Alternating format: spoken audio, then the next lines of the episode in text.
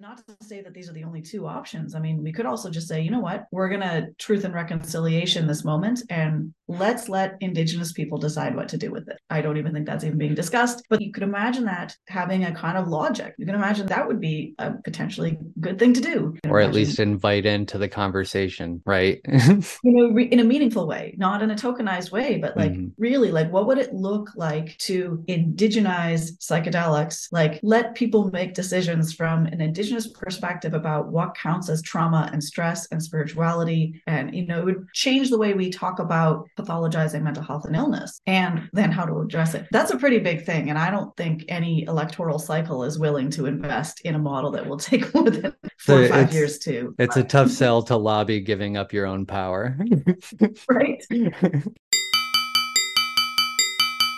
You're listening to the Trip Sitter podcast, where we demystify substances, break down the science behind them, and discuss the crazy world of psychedelic culture. Like having a trip sitter watch over your experience, our goal is to provide guidance and support in preparation for your psychedelic journey. Now sit back, relax, and enjoy the trip. I'm James. I'm a writer and contributor for TripSitter. I'm Justin. I'm the founder, editor in chief of TripSitter. My name is Erika Dyck. I'm a professor and Canada Research Chair in the history of health and social justice at the University of Saskatchewan. You've done some crazy work. Uh, I, I gave you a little bit of a warning beforehand because I tried to do it whenever we were doing our interview together. How how much have you actually published on this topic? I know that you've got books and, and research papers. I know that you've worked alongside a bunch of other people on on several other projects. Tell us a little bit about just the depth of your research on this topic um, yeah, you warned me that that was going to be a tough question, and you're right. Um, I mean, I started off looking at a group of experiments that took place in Canada, and it was a sort of focused, almost regionalized approach. But over the past 20 years, I've continued to look at the history of psychedelics, and it's taken me to lots of different places. Some of it's been showcased in books and edited collections. I'm working on a couple of documentaries. We've done all sorts of things, and now working with Chacruna, the Institute for Psychedelic Plant Medicines. We've also started doing more translations. We've got a graphic novel out. So, really trying to not only enrich the history and look at psychedelics more globally, but also to try to produce it in different formats so we can enrich the conversation in a variety of different formats. I didn't answer your quantitative question, but I don't think I will or can. That's okay. I think I told you I tried to count it up like two or three times. I was like, I don't think this is possible. You've just been all over the place. What what would you say are like the main areas that you feel like you've studied kind of the most? Yeah, I mean, I started this research really in the late 1990s, early 2000s, and I was so fortunate then. You know, the conversation about psychedelics was very different. So even my access to people was quite different in the sense that I had to go through a lot of research ethics. I wasn't allowed to talk about people's direct or active drug consumption. Um, I got asked a lot of questions about my own, um, and it just was a different kind of environment to be talking about these things. But the benefit was people like Humphrey Osmond was still alive. He'd had a stroke and was a bit compromised but I was able to talk with him on the phone through his daughter. I was able to meet with researchers, largely the ones from Saskatchewan, but also some of the patients who had been treated for alcoholism in the 1950s. And, you know, since publishing that work and shortly after, most of that generation has passed on. I mean, many of them were in their 90s when I reached out to them. Um, so I do feel really honored and privileged to have had that opportunity. And even sort of by accident, I met Timothy Leary once before I really even appreciated who he was as part of this history.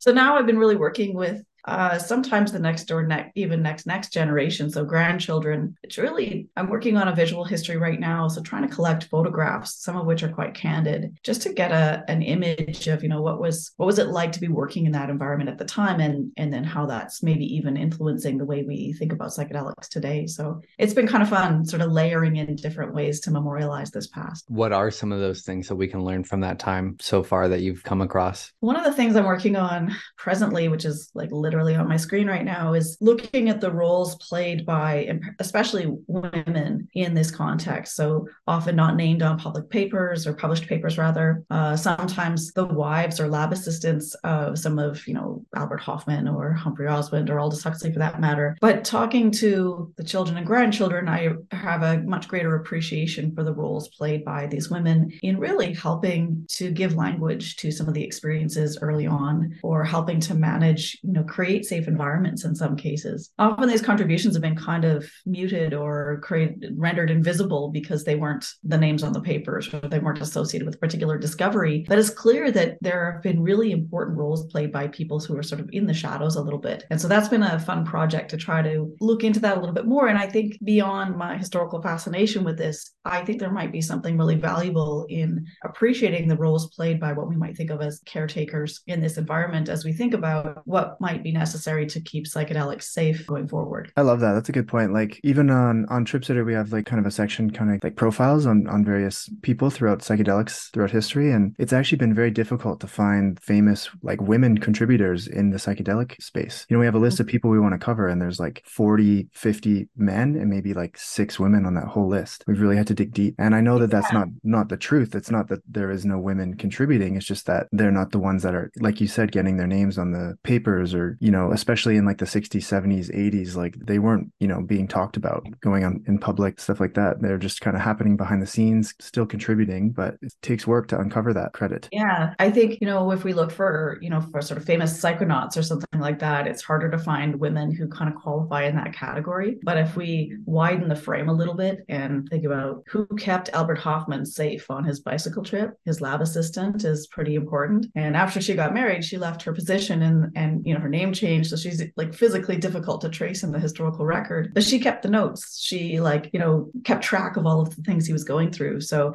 you know that's really vitally important. And yet it doesn't necessarily move to center stage when we think about where to grab that information from. And and there's lots of stories like that. I think you know Jean Paul Sartre's trip, he totally freaked out on mescaline, and Simone de Beauvoir, his lover, was the one holding his hand and calming him down and chasing away the lobster that he had hallucinated was following him. So you know, without her keeping track of that and also keeping him safe, we might not actually know that story. And so it's a way of I'm trying to just sort of shift the focus a little bit to draw attention to you know just kind of moving the spotlight over a little bit to recognize who else was in the frame in those like famous historical moments. I love that. Are there any others you can think of right on the top of your head? We can kind of give a quick blast right now. As part of Chacruna, we started a little project. We're like, well, let's just do one a week. And um, after a year, we just ran out of energy more so than running out of women. But you know, we I think we've over 70 women profiled on there now, and it's been a really exciting process because not only did we find some of the I'll say kind of low hanging fruit, you know, the the examples that I gave you of women who were part of an encounter but not profiled in that, but we also started looking at some of the more maybe generic ways that women have participated in the history of psychedelics, not necessarily as named participants, but midwives, for example, who kept secret the knowledge of ergot as they used it in healing ceremonies and in, in women's fertility. And it makes sense that those women didn't want to be named. They were participating in activities that were considered, you know, illegal and immoral. So we're not going to call attention to them in that sense, but we want to recognize that women have played a different role both in terms of securing psychedelics and safeguarding them. And the stakes were different for them revealing that information or that knowledge. So over, like I said, a little over 70 profiles has also helped, I think, certainly helped me to appreciate a diversity of ways in which women have participated in this past, from caregiving roles, but also sometimes as whistleblowers, sometimes, you know, calling out bad behavior. And all of this has, you know, really kind of gendered implications in, in one respect, but also they tend to be put in a different category. So if you're looking through PubMed or something, this isn't where you find like victims of abuse. So you kind of have to look in different places in order to get a fuller picture, I think. And that's part of what we've been trying to do is just sort of widen that frame. Where is that going to be published? Like, where can people find that work? It's on the Chacruna website in a Women's Chronicles section. And then we've taken selections from that. And there's a book in Spanish, uh, Mujeres y Psicodelicos, which was published in 2022. And it'll be coming out in English in 2024. I don't have a specific date yet. We've gone through the page proofs on it. And we're just sort of taking some of those and giving a bit more of an introduction and a, a framing for it to try to push this into the conversation a little bit more broadly. Love that. So last week, or, or like our last episode or whatever, we talked with Vincent Ratto. And one of the things that he mentioned that really stuck with me was that he said, like, all the things that he studies, it's not that no one's ever studied it, no one's ever written it down. It's just that no one ever talks about it. So it doesn't really get, you know, passed around. And so I, I do wonder with the stuff that you're working with, I mean, like, I know you published personal letters and, you know, projects like that, which seem like it probably took a, a great deal of digging to be able to get to. How much of it do you feel like is just right there on the surface and we're overlooking it? And, and how much much of it is really is really buried as far as we kind of think it is? It's a great question. Most of the work that I started doing was based on things that happened in the 1950s. And so it, in some ways it kind of straddles that question a bit. I think if we think back to where things start to get digitized or where digitization projects have reached back into,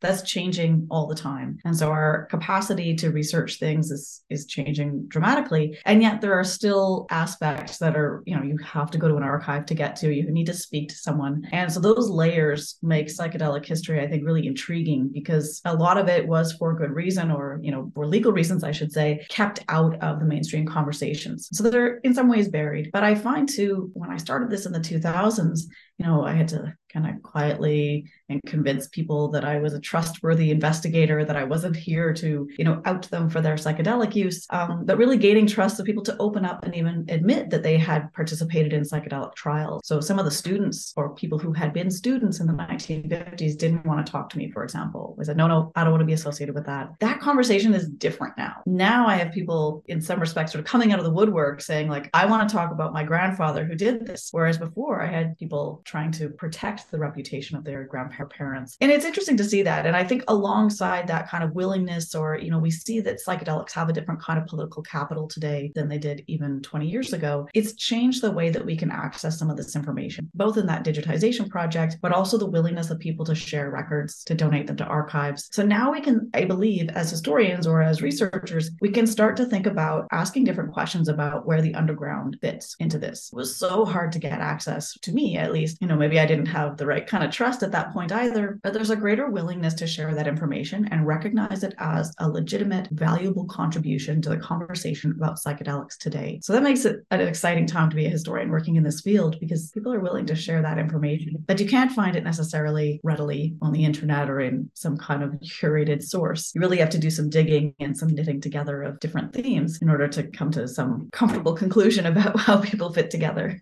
Have you come across any kind of like survey of personal recreational use during that time? I feel like all of the information around that is all clinical that I've come across. That's that's got to be very difficult to get like mm. a meaningful number of responses on that. There are a couple of what I found was um, actually somebody tipped me off to this. I, I need to acknowledge that. I gave a talk in gosh, where was I? It was in Kamloops uh, in British Columbia, and uh, one of the professors in the audience gave me tipped me off to a dissertation that had been been um, done in at the University of British Columbia. Here's a good good example of women. So this woman published it under one name. She was married. She moved on and did other things. So that kind of linkage was severed because her, I couldn't track her name digitally. But he had a copy of it and he sent it to me. And what she did is she surveyed attitudes towards drug use in the Vancouver area. And although you know we might have questions about some of its methods now, it's a really great resource, especially qualitatively, for capturing the different reasons why people said they wanted to take different drugs. And she focused on psychedelics, although there are other drugs represented as well. And it's a really neat repository that moves outside of that clinical space. She's a psychology student at the time, but she's interested in why people are using drugs recreationally. I think there must be other studies like that. You know, there are more people going to grad school than ever before, certainly in North America. There must be other studies like that. And if we kind of dig a little bit, again, they don't sort of pop up in the first searches, but if we go through those library systems or maybe physically visit some of the libraries that are don't have these digitized, I think there've got to be more of these sociological and psychological studies that examine these kinds of things. And it's kind of exciting to think about. Yeah. I mean, people had to have been doing like trip reports in the 60s. Like, there, there's got to be there's got to be some kind of pre-internet Erowid out there. Absolutely. You know, I think even the nature of clinical research at the time was uh, there was a lot of case reports. So you got these kind of long, you know, anecdotal stories about, you know, essentially trip reports. Some of them are captured in letters. We did a book of letters on Aldous Huxley and Humphrey Osmond. They definitely talk about their experiences back and forth. So they're a de facto trip report. So you see that in correspondence for sure. We see it with Timothy Leary's papers as well. Terence McKenna, like you, you know, you can go to kind of the, some of the classic psychonauts and recognize this in the letters and the correspondence people write into them with like, I had this experience. What do you make of it? Kind of thing. So I think there is the capacity to start to harness some of that now. I think too, like that field is changing so quickly because I mean, if you're trying to quantify like why people use specific drugs and you're looking back, you know, pre 2000, really, there's what mm-hmm. like mescaline, LSD, magic mushrooms, ketamine's been around for a while, that kind of stuff. But now there are thousands of like designer drugs and synthetic cannabinoids, and there's an infinite amount of, of drugs. And every year there's new ones coming out, different effects, and probably people taking them for different reasons as well. You're absolutely right. And I, I think the willingness to talk about them and the willingness to even divulge detailed information about them is also changing. So as there's a relaxing of the prohibition kind of overarching culture, I think people lied, you know, about what they took because they didn't want to get in trouble. No doubt. Um, it makes good sense. And maybe lying is a harsh way to put it, but you know, there's a lot of sort of evading that. So you might talk about things in coded ways or something like that, but it makes it really hard for researchers to really appreciate the like what did they actually take. And now we have more pharmaceuticals in our environment than ever before in human history. So talking about taking different substances or changing your mind in different ways is kind of mainstream already. So bringing psychedelics into that can have a different kind of political cachet. You can be cool or hip rather than, you know, looking like a criminal. And so I think the kind of culture of acceptance has changed enough that people are willing to talk about it a little bit more openly and allows for that flourishing of those trip reports perhaps as well. Do you find like like you're mentioning uh, people especially in the past they they may have lied to kind of cover up some of their their drug use. Do you find maybe the opposite could be happening these days where people are almost lying in the other direction where it's like a, almost a badge of honor to be using using psychedelics and kind of exaggerating their stories and their you know uses? Yeah i mean i think it's certainly possible. Like how, how do you how do you measure the trip report as a like they're very personal intimate they're not usually quantified and this is one of the challenges i think for regulators and researchers right now to figure out like do you do you take like the heroic story as evidence of change? Or do you look at how many people have changed?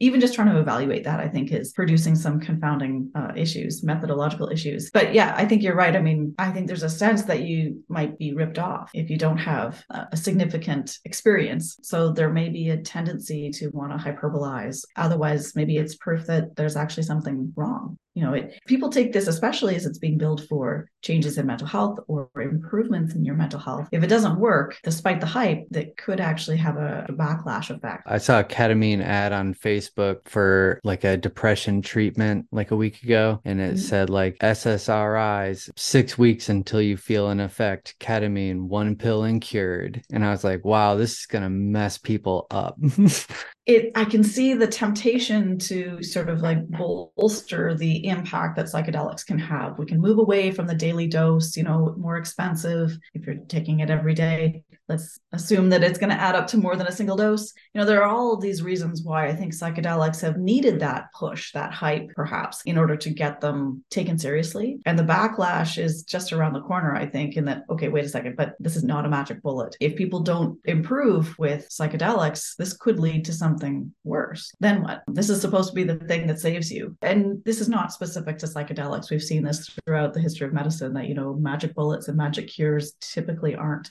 you can even kind of relate this back to tobacco, right? Like tobacco is very traditionally a, a, healing herb, and then it gets into a society that just takes it to the extreme and mm-hmm. it's causing all kinds of cancers and all these bad things. And there's none of these things are black and white. I feel like psychedelics are very similar. There's a lot of really good evidence and anecdotes of ketamine curing depression that people have been trying to treat for years. And there's mm-hmm. a lot of cases where people take dissociatives, especially, and end up in a place of deep depression and existential anxiety, right? They can yeah. kind of go both ways. And I think, at least in the clinical reporting throughout the 20th century, there's been a tendency to want to downplay some of those less savory effects. And I, I'm not even talking about like, you know, Charles Manson or something really extreme like that, but even the kind of feelings of depression or melancholy. So, like a kind of lighter version of depression that was described by people like a day or two afterwards, or this kind of feeling of disorientation that lingered, persisted prior to any conversations about things we might think of as flashbacks. But a lot of those, I think, kind of got written out of the story. You know, it's like be quiet about that because we've got to get this thing through the regulatory regime, or we've got to sort of move this into the mainstream menu of options. And I think there's a. I'm not a clinical researcher, as I you know introduced myself, and I I've never run a clinical trial, so I don't mean to heap on any of that. But it seems from the reporting right now that there's a tendency to follow that same pattern that we saw in the 1950s of sometimes sort of separating out those less savory or you know less positive effects, like we'll deal with those later. They're a minority of cases. And I think bringing those together might be necessary for integrating psychedelics in a more uh, sustainable way. Do you feel like the sensationalism around psychedelics now is greater than it was around the revolution era of the 60s and 70s? You know, how how does it compare? this question has kept me up late at night uh, or early in the morning, I guess, depending on my brain. I mean, trying to compare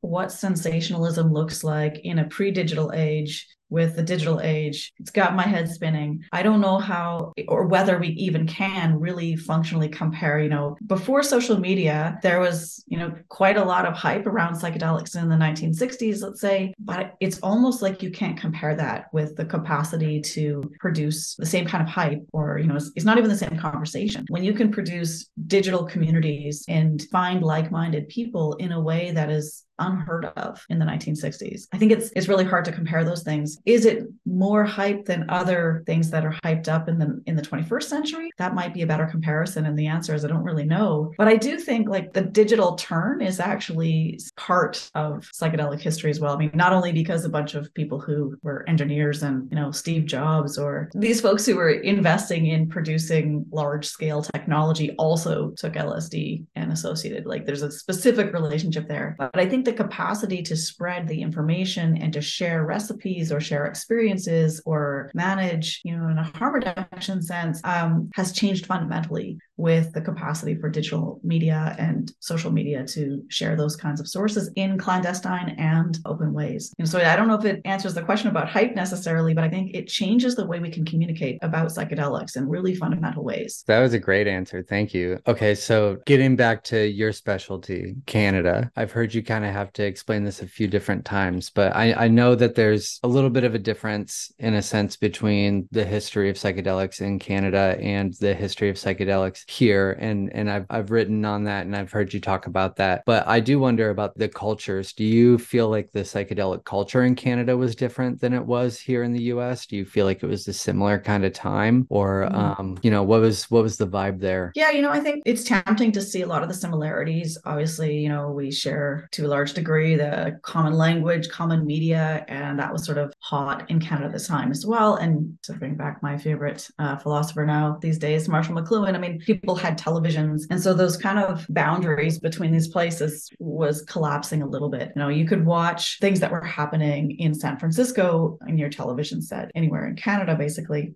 and even magazines were crossing the border in a different way. So I think there's a shared culture in some respects. But I think there were important distinctions as well. One being the healthcare systems were different and they were politicized in different ways. So it wasn't just a taking for granted a, of a difference, but this is the period in which Canada is developing what becomes Medicare, its publicly funded healthcare system, in alignment with a number of other jurisdictions in the world, but importantly, not in the United States. And so the consequences of investing in a psychedelic therapy in a publicly funded healthcare environment is different than in one that uses uses an insurance based model and where pharmaceutical companies have a different kind of economic standing. We had some sort of nationalized pharmaceutical companies they don't exist anymore. But the context the sort of implications for how would you embed psychedelics into that framework were different in canada. It meant i think and sometimes there was a slight competitive advantage in terms of sustained funding from the government in order to do some of this research but it didn't necessarily or didn't ultimately result in a pharmacare program where psychedelics were on the menu. And i think that's in part in reaction to what was going on south of our border. Um, looking at television you know the grateful dead concerts or what's going on in the Haight or the Hells Angels getting involved in drug trade that was not necessarily about psychedelics and yet got implicated in that. I think those kind of scare tactics ultimately reverberated north and changed some of that research and political environment as well. Uh, we didn't have uh, the same kind of cultural explosion that you saw in Greenwich Village or in the Haight Ashbury. If you take those two kind of extreme examples, Toronto had a block. It's called Yorkville, and it was its sort of hippie haven. And you know, Janis Joplin was there once, and Neil Young performed there, and you know, it had a kind of cultural cachet as well, but it really is um, much smaller scale. And so I think there was still a sense of, you know, making it in the United States as opposed to making it first in Canada. Do you feel like the main difference in terms of the pharmaceutical industry in Canada versus here, you know, since it's a, a, socialized Medicare, would be there's more of an incentive to create a cheaper way to treat as opposed to a ongoing and more expensive option? Is that kind of the oversimplified, obviously, sort of hmm. explanation of that? I mean, I think it's really tempting to see it that way. And it's um, particularly from our 21st century perspective, we, you know, our, our powerful hindsight allows us to be like, well, actually, the pharmaceutical industry won. You know, we know that big pharma won. But I think in the 1950s, the writing was not yet on the wall. And in fact, much of the pharmaceutical development that was taking place with respect to antipsychotic medications, antidepressants, anti anxiety medications was happening in Europe. Um, and so, although the American pharmaceutical industry was inheriting some of those products and then relicensing them, sometimes renaming them, I don't think it was clear at that point that this was going to be where where we got to by the 1980s when SSRIs really take off. I think it's much easier to see like, oh yeah, this this is a, a pretty big consequence. But I think when psychedelics were being investigated in the 1950s, there were other competing paradigms at play within this big field of mental health and illness. Psychoanalysis was still pretty popular, um, particularly in that in the United States. So thinking about different ways that we could have imagined as the kind of mainstream first approach to treating mental illness, I think was very much in flux in the 1950s. It wasn't obvious that pharmaceuticals would sort of become the daily use main way that we now think of treating mental health and illness. If we think about today, the number of pharmaceuticals that are flowing through our medicine cabinets and our everything, our schools, our, you know, workplaces, it's almost unimaginable, I think, for those 1950s researchers to have predicted that we would all be sort of living in this very pharmaceutical lifestyle. Yeah, that's very true. I'm in I'm in Canada as well. Actually, I'm Canadian. I'm in Calgary at the moment. Ah, cool. Um, a little little bit of a different thought, but one thing I'm kind of noticing on the ground here that seems very culturally different with Canada and the United States and other parts of the world. I mean, all of these psychedelics are still banned here in Canada, a very large portion of them. But the use is very open here, and you can buy things online from companies. You know, you go to Vancouver and Toronto, and they have dispensaries now for mushrooms and LSD and mescaline, and all that stuff. Mm. Like, what what's the deal with that? Why is that you know going on in Canada and it's not going on anywhere else in a place where it's still totally illegal at the top level. I don't know how nerdy you want me to get with this answer, but I've got like a super nerdy answer. Now that Go I know full nerd. So I feel nerdy. like- Ready for it. I think it might have something to do with federalism. Um, I mean, okay, so I'm going to lean into your Calgaryness and remind me there's um, a fellow in his 90s in Calgary who took uh, Sandoz LSD with Humphrey Osmond, who I interviewed. If you want to chat with him, he's fantastic. He was a psychology Awesome. student Anyway, took it in 1957, still has his notes. Very lovely. I think, you know, I think that one of the differences, and I'll, I'll speak to the Canadian system, and I would embarrass myself if I tried to compare it directly to the American system, but hopefully you guys can help me work this out. I mean, the fact that like our Medicare has a, a document that at the federal level has, you know, five principles, and then provinces get to shape it the way they want. And municipalities fit into that as well in interpreting some of these guidelines. And as much check and balance as there is, is you like, we won't give you your transfer payment. And you and I living in Western Canada, certainly for our lives, and I think for the lives of our provinces, there's always been a kind of testing of those boundaries, pushing the edges to determine is the federal government actually going to penalize us for this? Right. It's the same thing with cannabis, you know. Yeah. So Vancouver has been really edgy in its municipal state in terms of like what happens if we just say we're not going to penalize this. We're not going to put funding into the police to deal with cannabis. We're going to create safe injection sites against the explicit desires of the federal government, but there's no real policy. And so there's these kind of three different levels of government that are almost sort of testing each other, playing chicken in, in a way. I mean, that doesn't work with three, but if you follow the logic, and I think we're seeing that a little bit in Canada. We see it also in some parts of the United States. You know, Oregon has done a lot to sort of test these laws and see how far they can get locally before it sort of moves up the chain and now at a state level. Uh, we've seen it in Denver and I think less at the state level in Colorado, but Denver as a municipality has certainly pushed those edges as well. So it's an interesting game also that, you know, some future researcher may look back and see that this is actually a question of public policy and of governance that psychedelics are the canary in the coal mine perhaps. There it's not about psychedelics. It's about whether municipalities can raise taxes to change this or lower taxes or whatever they might do.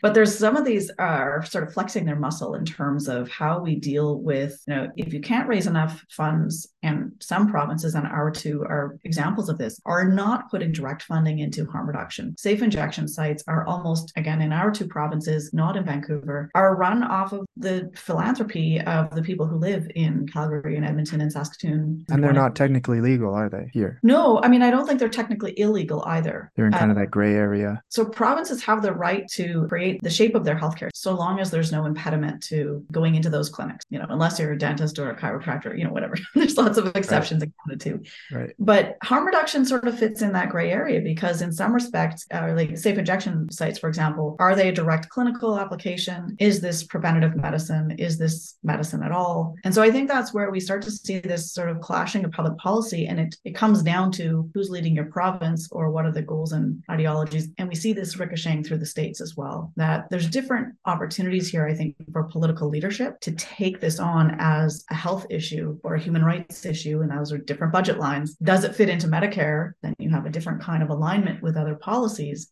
So this is my nerdy answer to like I think it's complicated, but I think I I've heard. I mean, my friends send me these messages, or I get like a text from a friend of a picture of a mushroom dispensary that just opened in Ottawa. There are a handful of these places that are now openly flirting with the law, much like the cannabis story in Canada before. And I think one of the things in Canada too is we did decriminalize. Well, we Justin Trudeau, I guess, decriminalized cannabis. And I think that gives a kind of, I guess, a, a blueprint for maybe uh, for how psychedelics might go. And it gives a kind of sense of confidence that maybe we can just sort of find the same pattern and psychedelics will fit there. I don't think Canadians are ready to treat psychedelics in a public policy sense in the same way that they treated or accepted cannabis. There's in a that bit... it's like it's it's not as casual an undertaking or I mean, I, I don't know what, what your feeling is, but I think there's still a bit more conservatism when it comes to psychedelics and cannabis was medically approved for a while. If you watch any of the national news, you know, the complaints were plentiful about the crappy supplies provided by the government that were grown by people who didn't know how to grow cannabis and people had to go outside of that. And so in some respects, this was just like meeting those needs from the from the beginning, right? This is actually just aligning with their original policies.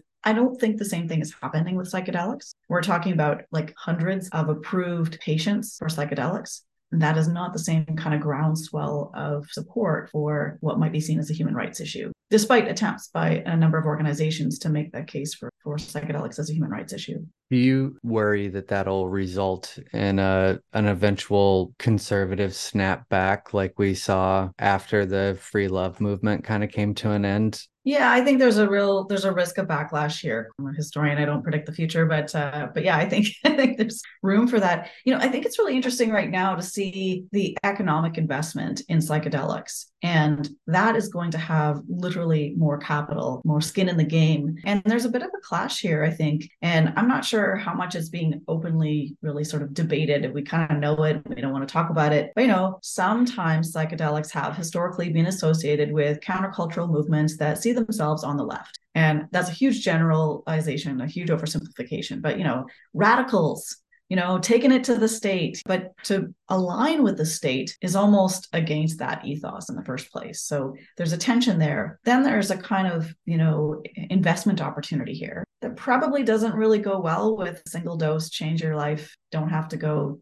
get more philosophy. If you're going to make money on it, if you're going to capitalize this commodity, it's going to require something different. But it kind of pulls psychedelics in a different direction. And I don't know that these two sort of almost philosophies on how psychedelics should be mainstreamed have really been debated and wrestled in a meaningful way in the public discourse, the public conscience. And I think there's a lot at stake. The conversation, I think, sometimes collapses into, you know, if we just get this thing regulated or these things regulated, then we'll figure out the rest. But I think pushing them into the existing existing marketplace misses an opportunity to more deeply reconcile or understand the implications of psychedelics if they are going to be either taken quasi legally by ordering them from Zoomies or wherever it might be, or, you know, openly allowing Alberta's the only place in Canada right now that allows you to ask your psychiatrist, and your psychiatrist is supposed to be able to make a decision about whether or not it's in your best interest or in your best clinical interest to have access to psychedelic. Now, it just means that they've taken on the burden of applying to Health Canada for you. Lots of red tape, but there are ways that provinces are trying to push this agenda a little bit. And I don't know, we'll see what happens.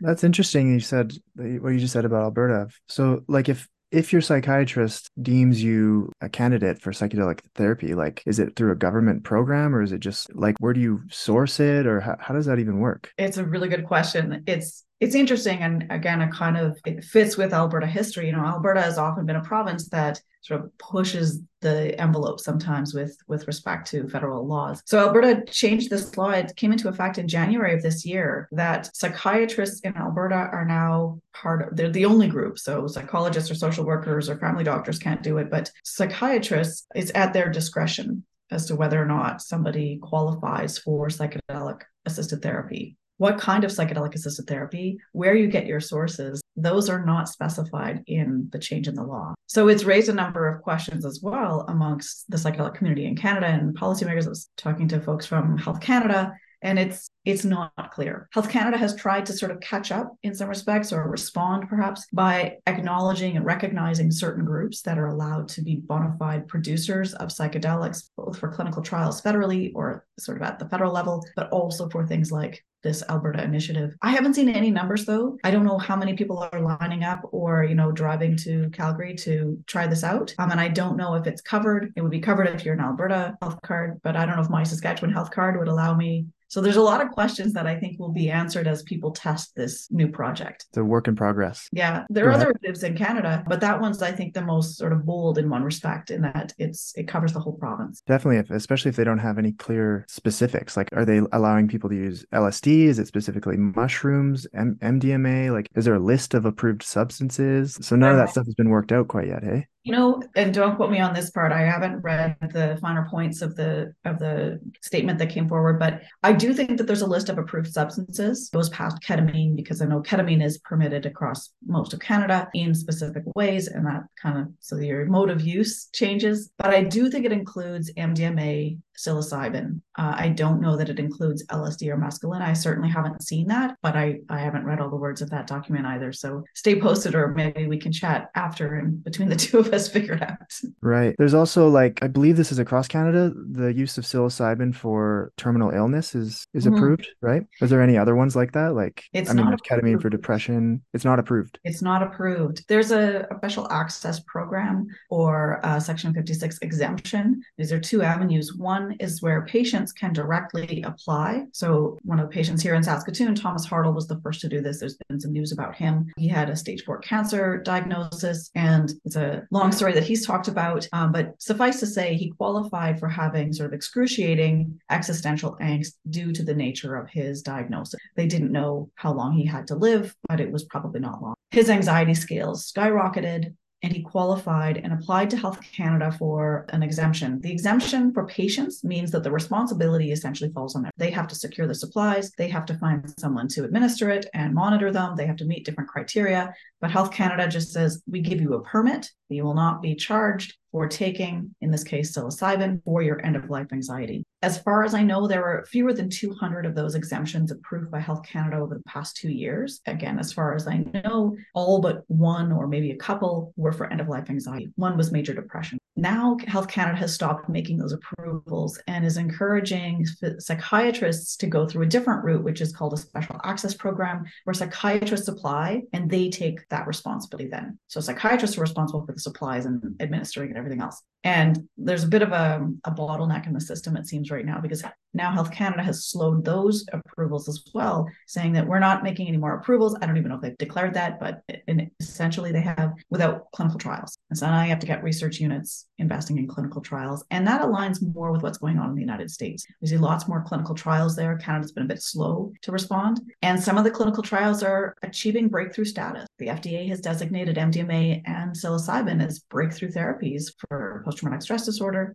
uh, major depression. And I think Canada's picking up on that. Yeah. And uh, MAPS just submitted that protocol for MDMA therapy as well. Do you think yeah. that that will apply to Canada as well? Like, do they submit the same kind of application in Canada and, and bring that within a couple of years as well? Or is that not on the table yet? I, there's no sort of legal mechanism in place to adopt something specifically from the United States. But I think the conversations are very much influenced by what's going on in the US. And Australia has also recently allowed for um, MDMA, is it MDMA or psilocybin? I can't recall MDMA, now. Yeah. And uh, I know that, you know, Canada is one of the legal suppliers of that MDMA. So there are some interesting sort of bilateral or transnational things going on here where there are shared agreements that don't necessarily result in shared policy, but there are definitely conversations. So places like Health Canada, Justice Canada would be very aware of what's going on elsewhere. And this might be a case too of sort of letting another jurisdiction take the lead and then making a response or or kind of see what happens. Yeah. And I think that's partly why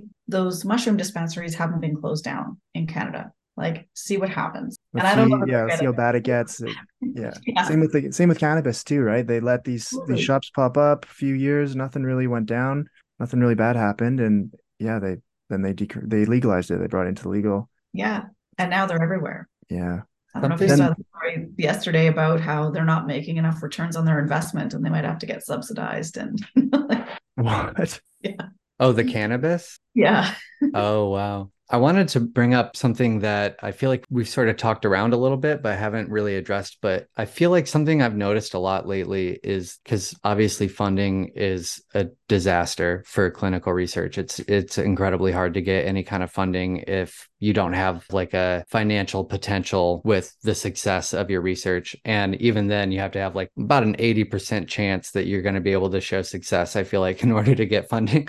So something that is really sticking out to me lately is that most of the funding for a lot of these research studies comes from big players within the corporate pharma industry, not even just for psychedelics, but I mean, across the board for pharmaceuticals in a lot of ways. Has it kind of always been that way? I feel like because of that, we, we don't see a whole lot of studies on the effects of psychedelics on healthy individuals because there's less money to gain than there is for individuals with post traumatic stress disorder from hmm. war combat or something like crazy like that, which is like inherently like a more dangerous participant for us to be studying on. Do you feel like, historically speaking, there was more of an interest in the effects of psychedelics on healthy participants and on studies that didn't necessarily have a, a financial interest? Or do you feel like it's kind of always been money driven?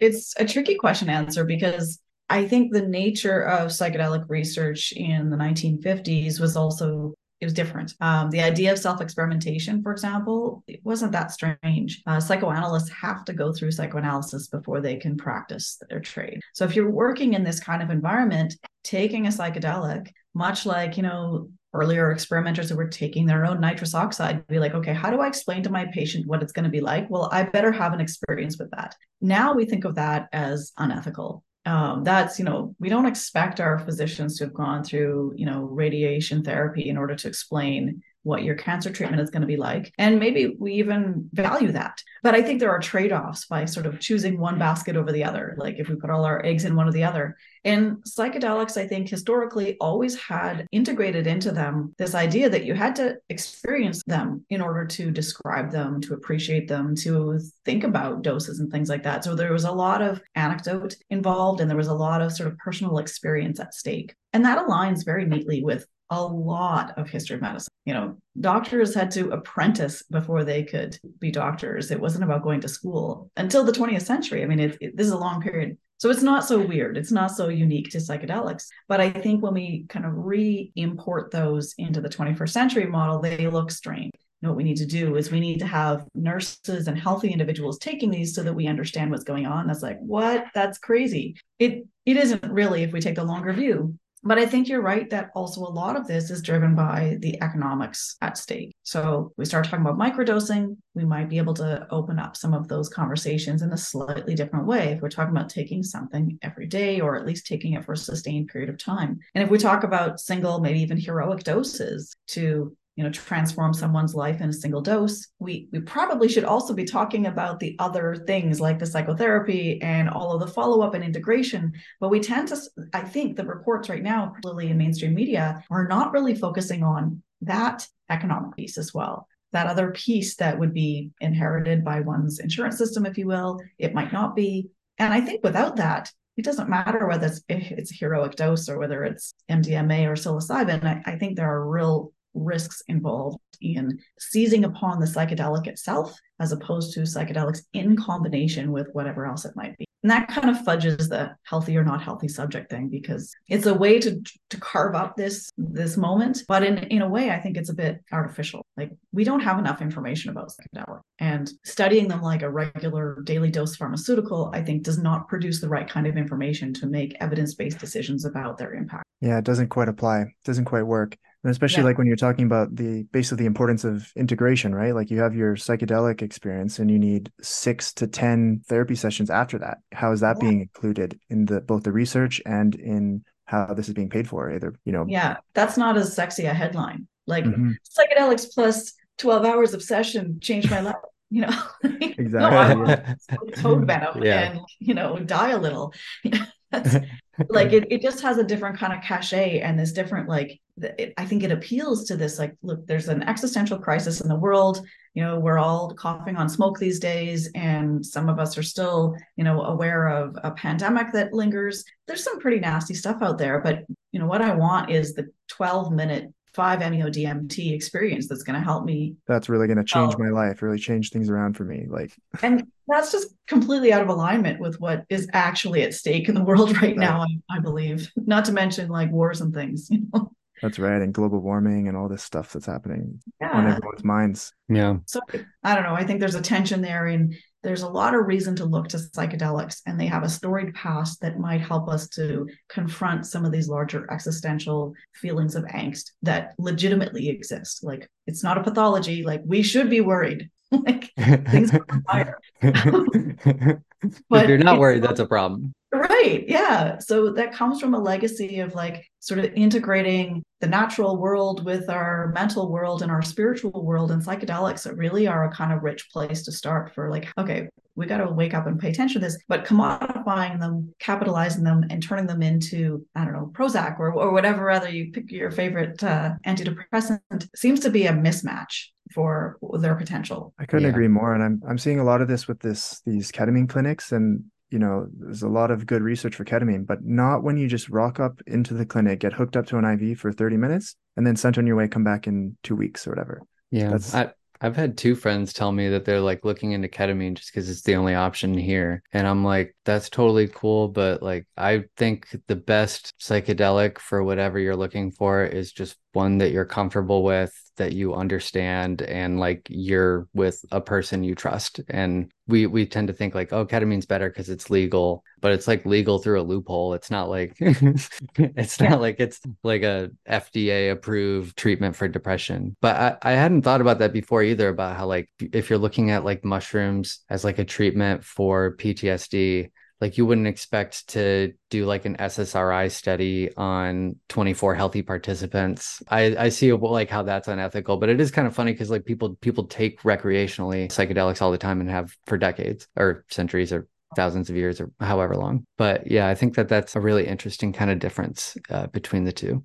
Going through the medical model seems like the shortest distance to the goal in the sense that this might be the best way to get or the, the quickest way the most efficient way to get psychedelics recognized as safe or to reduce their risk profile. And from there you can kind of take the cannabis route if you will and then say okay that actually you know you can get these at 7-eleven or whatever. You, you can open it up to a, a wider market. And i'm not convinced that that is the model that we should be following but it seems that there's a sense that the medical model is the best way to reduce that risk assessment or its profile. But you're right. I think it undermines or ignores even the healthy people taking this, or or maybe not healthy, but you know, aren't coming through a clinical encounter. You know, Yeah. Like, what if I'm just a little bummed? first, right? Yeah. Yeah. Or you know, th- there are all sorts of ways that people have taken this. We know even to enhance creativity. Um, to like, I believe, and a relatively good authority from some oral histories, but you know, you guys can argue with me if you like. I believe that Jerry Garcia took some LSD and uh, it enhanced his guitar. I'd heard that. I'd heard this rumor, but I've also heard some counter evidence. So he might have taken some other things too. yeah, Um, but like some of these kind of legends of artistic expression have also been implicated in and or engineers you know have talked about these eureka moments these aha moments that led to something quite profound that many many people have benefited from. And uh, there's a lot of evidence um, some of it in biographies and a lot of it kind of buried. Back to your question of healthy volunteers. It began in 1951 so fairly early as they uh, people like humphrey osmond and abe hoffer and john smythies were developing this theory of a model psychosis. This idea that you could take a otherwise healthy brain, give it, in this case, mescaline, later LSD, later yet psilocybin, and have a window into psychosis. Now, the part of the reason for this was that Humphrey Osmond was the superintendent of the major mental hospital in Saskatchewan, and many of his patients, particularly the really difficult to treat ones, were suffering from some kind of psychosis. This is early days of the first DSM, so even the language is a bit elastic here. Um, so it's schizophrenia, it could be bipolar disorder with psychosis. There are a variety of things. Needless to say, he said these are people who are like the most profoundly estranged from their families, the most profoundly sort of ill in the sense that they cannot cope on their own. They don't necessarily communicate. They don't seem to be living in the, a shared reality. All of these things, which made him say, like, how do we connect and the idea was well you have a psychedelic experience and it allows you to at least appreciate how you can be living in an altered reality from those around you. So it's not the same. You may not you know have auditory hallucinations in the same way. The sort of image or the the experience itself might differ but the sense of losing your connection to yourself was significant. And he believed should be part of a training process for psychiatric nurses social workers psychologists even some cabinet ministers. And it worked. People were starting to come into these training programs and it wasn't like that's the thing you do. It's that as part of all of the other training was a window into this so that you could appreciate why someone might be responding in a way that seems aggressive or violent or withdrawn. You might not understand why, but you can appreciate that they might feel that way. Develop some empathy um, towards their exactly. experience. Yeah. yeah. Yeah. I think that's one of the coolest things because, you know, I don't know if they actually believed it was like a complete model of psychosis at the time, but I just think that that's so cool that it was like researchers experimenting with drugs for the purpose of better understanding and empathizing with the people that were in their care. That's that's really interesting. And yeah. I also would love to hear a little bit more about the study where they did that for architectural design. I can't remember the yeah. the details of that because the the model psychosis thing is really fascinating to me. And I don't really have like a good reason for it. I just think that it's really interesting that it was just purely to try to like understand and like empathize with someone else. So, can you talk a little bit about the architectural design and uh, how that was undertaken? And yeah, I'll just let you take it. sure. I'll just give one quick caveat just so that I don't overly simplify the model psychosis. Initially, they did think that by producing a model psychosis, you could also use it as a theoretical tool for understanding organic psychosis. If you can chemically create psychosis, then could you chemically unlock it or reverse it? Oh, that's and, really interesting too. Yeah. So they also, one of the psychiatrists working on it also had a PhD in biochemistry, and he was kind of a, a leading advocate for, he ends up promoting orthomolecular psychiatry or a vitamin therapy for psychosis, uh, for schizophrenia in particular. And his argument is that if you can create this in otherwise what seem to be healthy individuals, you know, we must be able to understand brain chemistry to such a degree that we can figure out what combination of things led to that break. Often it's described as a psychotic break the first time someone enters into this, you know, usually in a kind of adolescent stage or or late adolescence. That was the other function of the model psychosis was sort of unlocking brain chemistry in a very general way to put it. In 1957, Humphrey Osmond, with the help of the premier then Tommy Douglas, who's the guy who kind of ushers in Medicare, he's the visionary behind it. They invited an architect to come to the hospital in Weyburn, this mental hospital. And Kiyoshi Izumi is his name. He came to Saskatchewan during the Second World War when Canada and the United States were interning Japanese people, Japanese Americans, Japanese Canadians after the bombing of Pearl Harbor. Saskatchewan didn't intern people, not necessarily because they were so enlightened, but you know, they just did a cost benefit analysis and said like there aren't enough Japanese Canadians here to warrant uh, like purpose built facilities for them. So they had them under kind of house arrest. They were monitored by the RCMP, a police force, but there was a tiny bit more freedom. So he leaves his home in British Columbia. He ends up in Saskatchewan and he kind of hides out there, ends up getting married in Saskatchewan after going to the London School of Economics to get his degree in architecture. And he becomes friends with some of these psychedelic folks. So he and his wife were at Humphrey Osmond's house for dinner when they took LSD for the first time. He and his wife took it for the first time. And Osmond suggested to him that what they really needed and part of this is a search for the language to describe psychedelics and what they do, right? Which I think we're still doing. Part of what he felt, what Osmond felt they needed, was an architect's mind on the structure of an experience. How do we understand space? He's like, we all recognize that, you know, walls dissolve or they melt, or they're different words that people use to describe how space changes under this influence. But what if you we're a patient who lives like this, who lives in this world of, you know, non-ordinary states of perception. How do hospitals appear? How do you experience the hospitals? Like there are limits of his vocabulary and his expertise. So he brings in this architect, Kiyoshi Izumi, takes LSD. At one point, he takes off his glasses because he now sees he can see better without his glasses. And he has this like deeply synesthetic experience where his sense of the world is very much disoriented and changed. And he's fascinated by this. He subsequently goes to the main hospital, which is built in a Gothic style, like many, many, many major mental hospitals across North America and most of Western Europe at this time. And he takes LSD and wanders the halls. And his his assistant takes notes and keeps track of you know what he's experiencing including feeling like he couldn't take steps in the hallways. And the tiles with different colors there was a black and white tiled floor. He felt he couldn't step into the dark tiles because they were holes and so this simple insight sort of grows or develops into this idea that, you know, like there are certain features in a hospital that make patients stay in their rooms. Maybe not because they are antisocial, but they feel like they're going to fall in a hole. Like we could do better. So thinking about wall colors, cracks in the walls, you know, the tiled patterns, the artwork that's on display, even the layout of rooms, he begins to play around with those simple design features and ultimately recommends designing a hospital that is circular in shape and has rooms for patients to retreat into so they have privacy, but also have a degree of surveillance so that they are safe. Doesn't end up getting built, but it gets promoted right up to the American Psychiatric Association level. He wins a prize for like the most innovative design. And nurses who ultimately worked in his facility, which is rectangular, but still kind of met a lot of his design principles, routinely reported that patients there were happier, they were more likely to go outside, they maintained connections with their family to a greater degree than those in the previous sort of old style hospital. It's a bit of a, a tricky thing to evaluate because a lot of patients were now on antipsychotic medication and were moving out of hospitals. So you kind of got a mix of different things happening here. But nonetheless, I think his innovation in using these non altered states of perception to empathize with the residents of those places is something quite remarkable. Wow, that's amazing. Thank you so much for that. Okay, so one thing I wanted to talk to you a little bit more about because when we had like our actual interview, I had already kept you like way too long. And so we were kind of hurrying up. But you had had the opportunity to talk with some of the participants of, was it the first ever psychedelic and alcoholism study, or was it just like one of the early ones in Canada?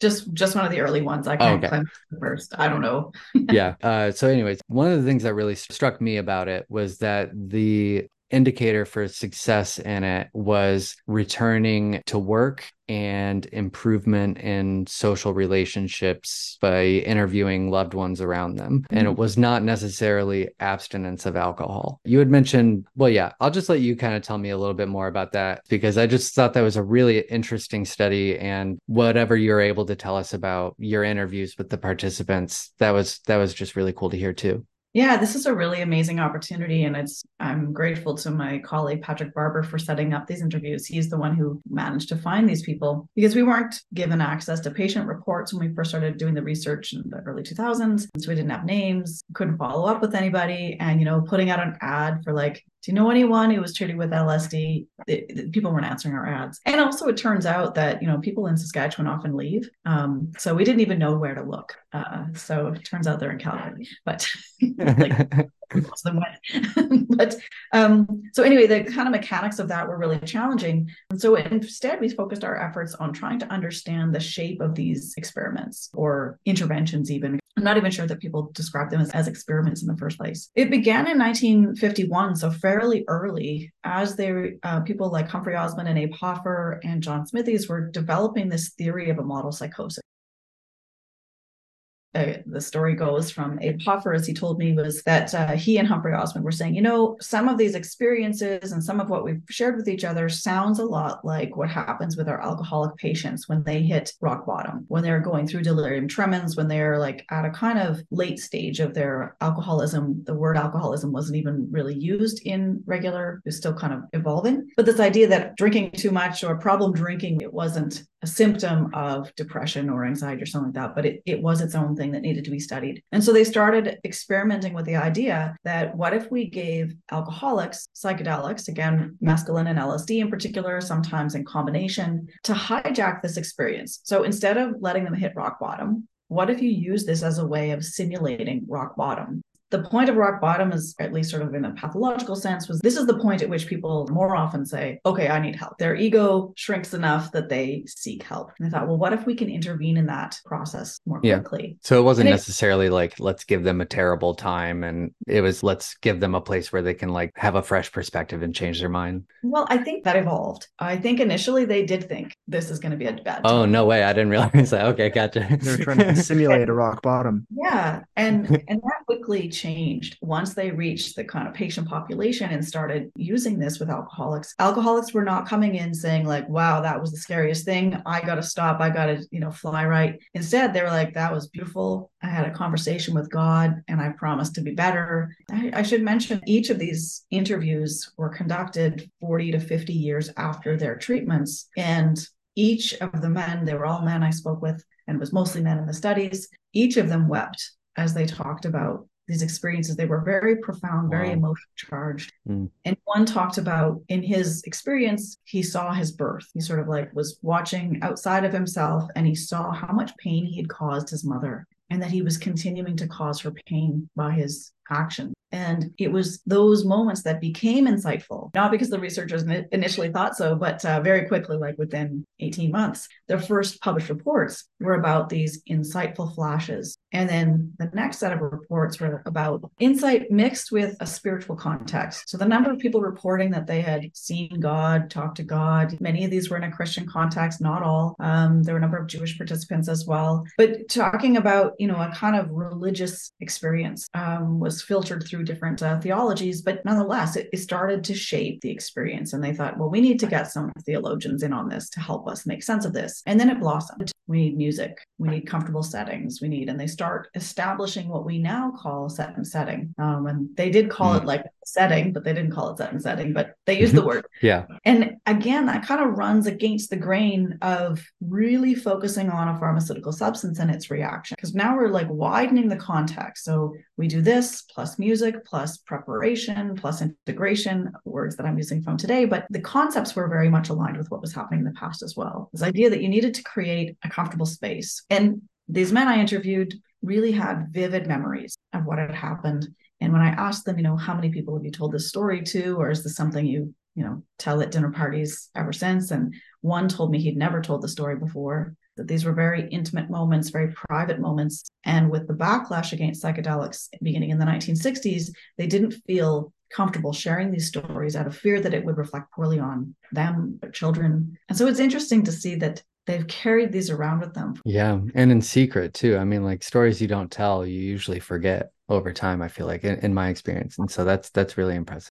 So the early studies, when they were just like, let's simulate rock bottom, what all went into that? Did they just walk into the room and here's a drug and they're just trying to like see what it does kind of thing? Or did they have any kind of preparation or like therapeutic setting afterwards? Um, I think it was certainly evolving and it, wasn't as complex as we saw even by the end of the 1950s. But they had a protocol manual that they put together in 1952. So one of the earliest ones. And even there, they're talking about okay, we need a comfortable couch, we need the option of eye shades, we need to think about music and ambient sounds. So, you know, you don't want it outside a construction site. You want access to a private washroom close by. Hospital settings aren't ideal, but they were cheap. Um, they were available. No fluorescent lights. So already by, like I said, 1952 is pretty early to be putting together some of these ideas. And they're rough notes. They're not in a glossy pamphlet or something, but they're sort of working through these different criteria for making sure people feel comfortable. And early on, again, within the first 18 months, they realized that it helped. People felt anxious initially. So, like, when is this thing going to take effect?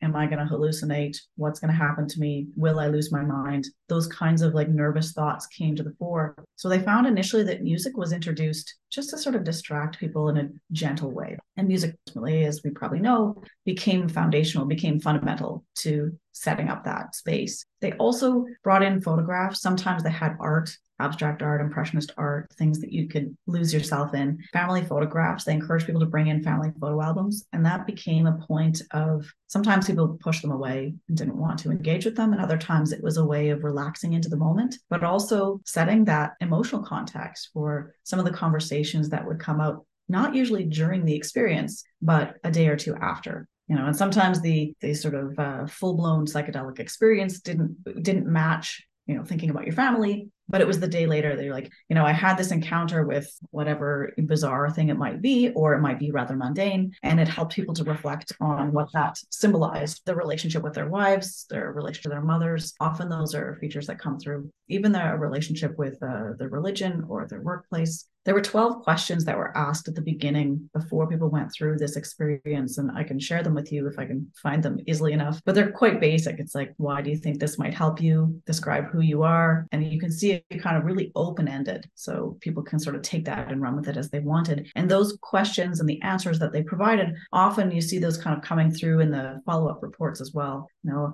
I described myself as this, but I realized that that's not actually who I am. And so it created some of the structure for those integration moments and those and really those therapeutic sessions that follow. That kind of sounds a lot like like modern day like journaling before a session kind of thing like these very broad open-ended questions just to kind of get these ideas popping around in your head before you sit down. Very much so yeah it also it's interesting to me that we figured this kind of stuff out like you know how important setting is that music can play a big role all of this stuff. Um, but that's old news. You look at any traditional use of these things and you know you go to an ayahuasca ceremony and the, the shaman is singing the whole time. You know yeah. they have a, a, very specific building even the maloka that they use for the thing. You don't just use the shaman's like living room you mm-hmm. know i find that really interesting. We've kind of come back to that from a more research based angle of oh when we introduce these things we have you know better outcomes white people had to discover it on our own. We had to figure it out on our own.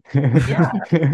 I, I think that happens both like across cultures and over time that some of this yeah. is like being rediscovered today again. And this has been happening perhaps with different language and perhaps with different contexts, but like some of these core ideas are certainly they run right through this history. That's right. Kind of speaking on of that, I'd love to hear about the kind of more traditional use of psychedelics in Canada. Because you know, we don't have like peyote up here. We don't have uh, we ha- I think we have we have psilocybin mushrooms, but they're not as abundant as they are, say, in like the southern states and Central and South America. Mm-hmm. What kind of stuff were we using up here in Canada that we can kind of pull from in our own indigenous use? It's a it's such a good question, and I've been trying to sort of fumble around to to get clarification for myself, and I wish I had a better answer for you. It does seem that although there are sort of organically growing plants and fungi that produce psychedelic effects, they really haven't played a major role in Canada in the same way, and we have more in terms of imported. So we we did import uh, peyote. The Native American Church is registered also in Canada. A registered chapter, sort of at the border actually of Saskatchewan and Alberta, um, and they had a legal agreement to bring in peyote from Texas. That changed over time, um, but peyote ceremonies still have a religious exemption in Canada. So there are still peyote ceremonies here. Again, the plant is imported. But you know, I think one of the other things that kind of excites me about this a little bit is well, two things. One, I think working with ethnobotanists or reading ethnobotanists from the Pacific Northwest that sort of move along that coast up into Canada, part of the way they describe this is a lot of these plants are part of something bigger. And so we don't talk about, or you don't necessarily have the nomenclature for saying like this psych- psychedelic plant or this plant that produced, you know, was, was an entheogen or, or whatever language was being used. If we think about looking into indigenous ceremonies or indigenous practices and rituals associated with transition, uh, with healing, with seeking insight into difficult moments or a spiritual quest, you might see different plants coming into that that are native to that region. And some of them might have a psychedelic effect or be used in a psychedelic way, even cannabis, for example, which was used in a psychedelic way, even though we don't consider it really a true psychedelic. And I think more research would need to be done before, like, I certainly couldn't answer the question and say, these are the three things or seven or whatever it was. But there are rituals that involve non ordinary states of consciousness in a richer tradition of Indigenous uses across Canada. There are ayahuasca ceremonies that have been done in Canada legally through indigenous organizations. But again it's not like ayahuasca. There's no amazon region of canada you know? Oh, so not even close. like importing these things it's all importation but I think there's also a common language and a legal apparatus in place to support that and recognize it. But it's kind of like those where we started with things happened that weren't recorded or that haven't been shared in, on uh, the internet. So it feels like they haven't happened. But there are reasons why people haven't shared that information or why it's not more publicly available. And I think it's it's interesting. We think about those indigenous ceremonies that were the history of Canada is like a history of making that illegal and making people feel bad for participating in other belief systems. And there's good reason why that information isn't readily available. Yeah, For sure. that's a really good point to make about how like we focus in on psychedelics because it's like it's the plant that we're the most interested in or whatever. But in actuality, like you know, in my layman studies, I've come across a few pretty old writings where it's like detailing medicines of different areas or like different plants of different tribes. And like, you know, it like I'll have to go to page like 50 or 60 to get to like mushrooms or, you know, peyote or, or whatever cactus. And it, it's that many plants that are, you know, a lot of them are just as important in a lot of ways in that culture. And, and we kind of just like forget about it. And a lot of them are used in combination or like during like ceremonies as well as ways to to be a part of it too. And so was there like a, a point where mescaline kind of first started getting transported into Canada? Was that like pretty recent or 1912, I'm pretty sure, by Merck um, in Germany. And it supplies were available to researchers for, you know, in the 1920s and 30s, there were like a handful of studies done using mescaline, but it was kind of, you know, some of it was used recreationally, but amongst philosophers, I don't know if that counts as recreation or not. That must be like part of their their job, I guess. yeah, that's Um, work. That's you're on the clock. like work. yeah exactly. Um but you know jokes aside i don't think it, it didn't have a lot of cachet as a research tool. This is also a, an age of like looking for how we can harness the powers of plants for a variety of things whether it's aspirin cocaine or rubber. Um you know this is like still industrializing part time in the western world. Chemicals are being harnessed for all sorts of things and psychedelics are kind of in the hopper. But their specific uses i don't think really grabbed attention as something that would be really exciting for a mass market, right? This isn't rubber. This isn't tea. Uh, it's not even opium. But you imagine like these grand empires that are out there like, scanning the flora and fauna for good chemical products. Psychedelics don't really make the top of the list. So mescaline was known, but it didn't really have an obvious application. And as far as I know, Osmond came to Canada in 1951 and made an application for mescaline and had some had supplies right away. Again, to get this for research purposes was not so bizarre. His interest in it was a little bit strange relative to his peers, but getting access to it wasn't that hard. He did get peyote buttons later, and he went to anthropologists for the peyote buttons. And I believe that the Native American church registered in Saskatchewan was related to the research that was taking place here as well. And certainly they testified on behalf of the Native American church to maintain its religious exemption. That Wow, really that's interesting. Um, yeah, they they participated in ceremonies here. They being Humphrey Osmond, Abram Hoffer, Duncan Blewett, these kind of early day researchers, and took their claims right to the federal government, saying like these are important spiritual ceremonies. They should be allowed to continue this. They should be allowed to import peyote. And the federal government said no. Um, said peyote was a, a dangerous narcotic and uh, you know couldn't be used. They're allowed to practice in a Christian way, but not to uh, use peyote, which is of course a lovely colonial con- sentiment. You can uh you can 100% worship in your way and my way. Right. Yeah. So long as like what I do. I'm certainly not the only one to say this. There are a number of scholars who have recognized that some of the Native American church practices, because it is a syncretic church that brings in these Christian elements, that there is an astute way of showcasing the Christian veneer of this spiritual expression in an effort to like get rid of the police, essentially, in a shorthanded way. Yeah, I think. Hamilton Morris did an episode on that where he was at uh he was attending like a mushroom ceremony or something like that and he like looked over and it was like a shrine of the Virgin Mary like in the area that they were going to be Yeah. in. Same with Santo Daime, like the ayahuasca religion as well is very syncretic, bringing together different elements. But with a, I don't want to say veneer as in it's superficial, but you know, it's it's in your face. The Virgin Mary is present at a lot of these ceremonies, and maybe future anthropologists, you know, a couple hundred years from now, will be like, that was totally bogus, or maybe not. I don't know.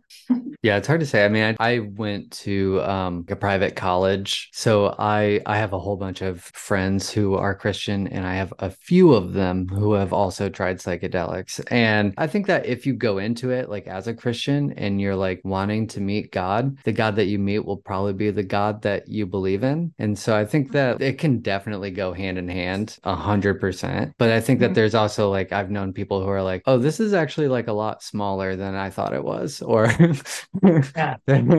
well, and it, it raises interesting questions about, you know, if you're trying to regulate psychedelics as a medicine, then maybe we should just tone down the conversations about religion, spirituality, Christianity, whatever it might be. Because these aren't typically, certainly not today, these aren't typically bedfellows. You know, we we don't think of like, you know what you need to treat your depression is a greater connection with God. Or you need to understand your place in the universe in a different way. Like I think that for some uh, psychonauts, psychedelics have been a response to existential crisis, and that doesn't fit into the DSM in a neat packaged way. No, no insurance company, whether that's a Canadian health care style or American style, is like we're going to tick this box and say this is the category of illness that you have and again there's this kind of i think a bit of a, a moment of clash between what psychedelics represent in terms of what they're actually healing or what language people give to that process and what our medical system has evolved to look like our, our healthcare system. And again i'm not talking you know medicare versus obamacare but what counts as legitimate trauma or stress or illness such that you don't go to work or that that it has a kind of capital in our modern life. And who gets to decide that right? Yeah. Yeah that's really interesting. I know that you got to get going here soon. Is there any other story that you're like this is really incredible and i just got to share it because I think it's so cool. Or I've been doing this stuff for 20 years. Like I'm like, I,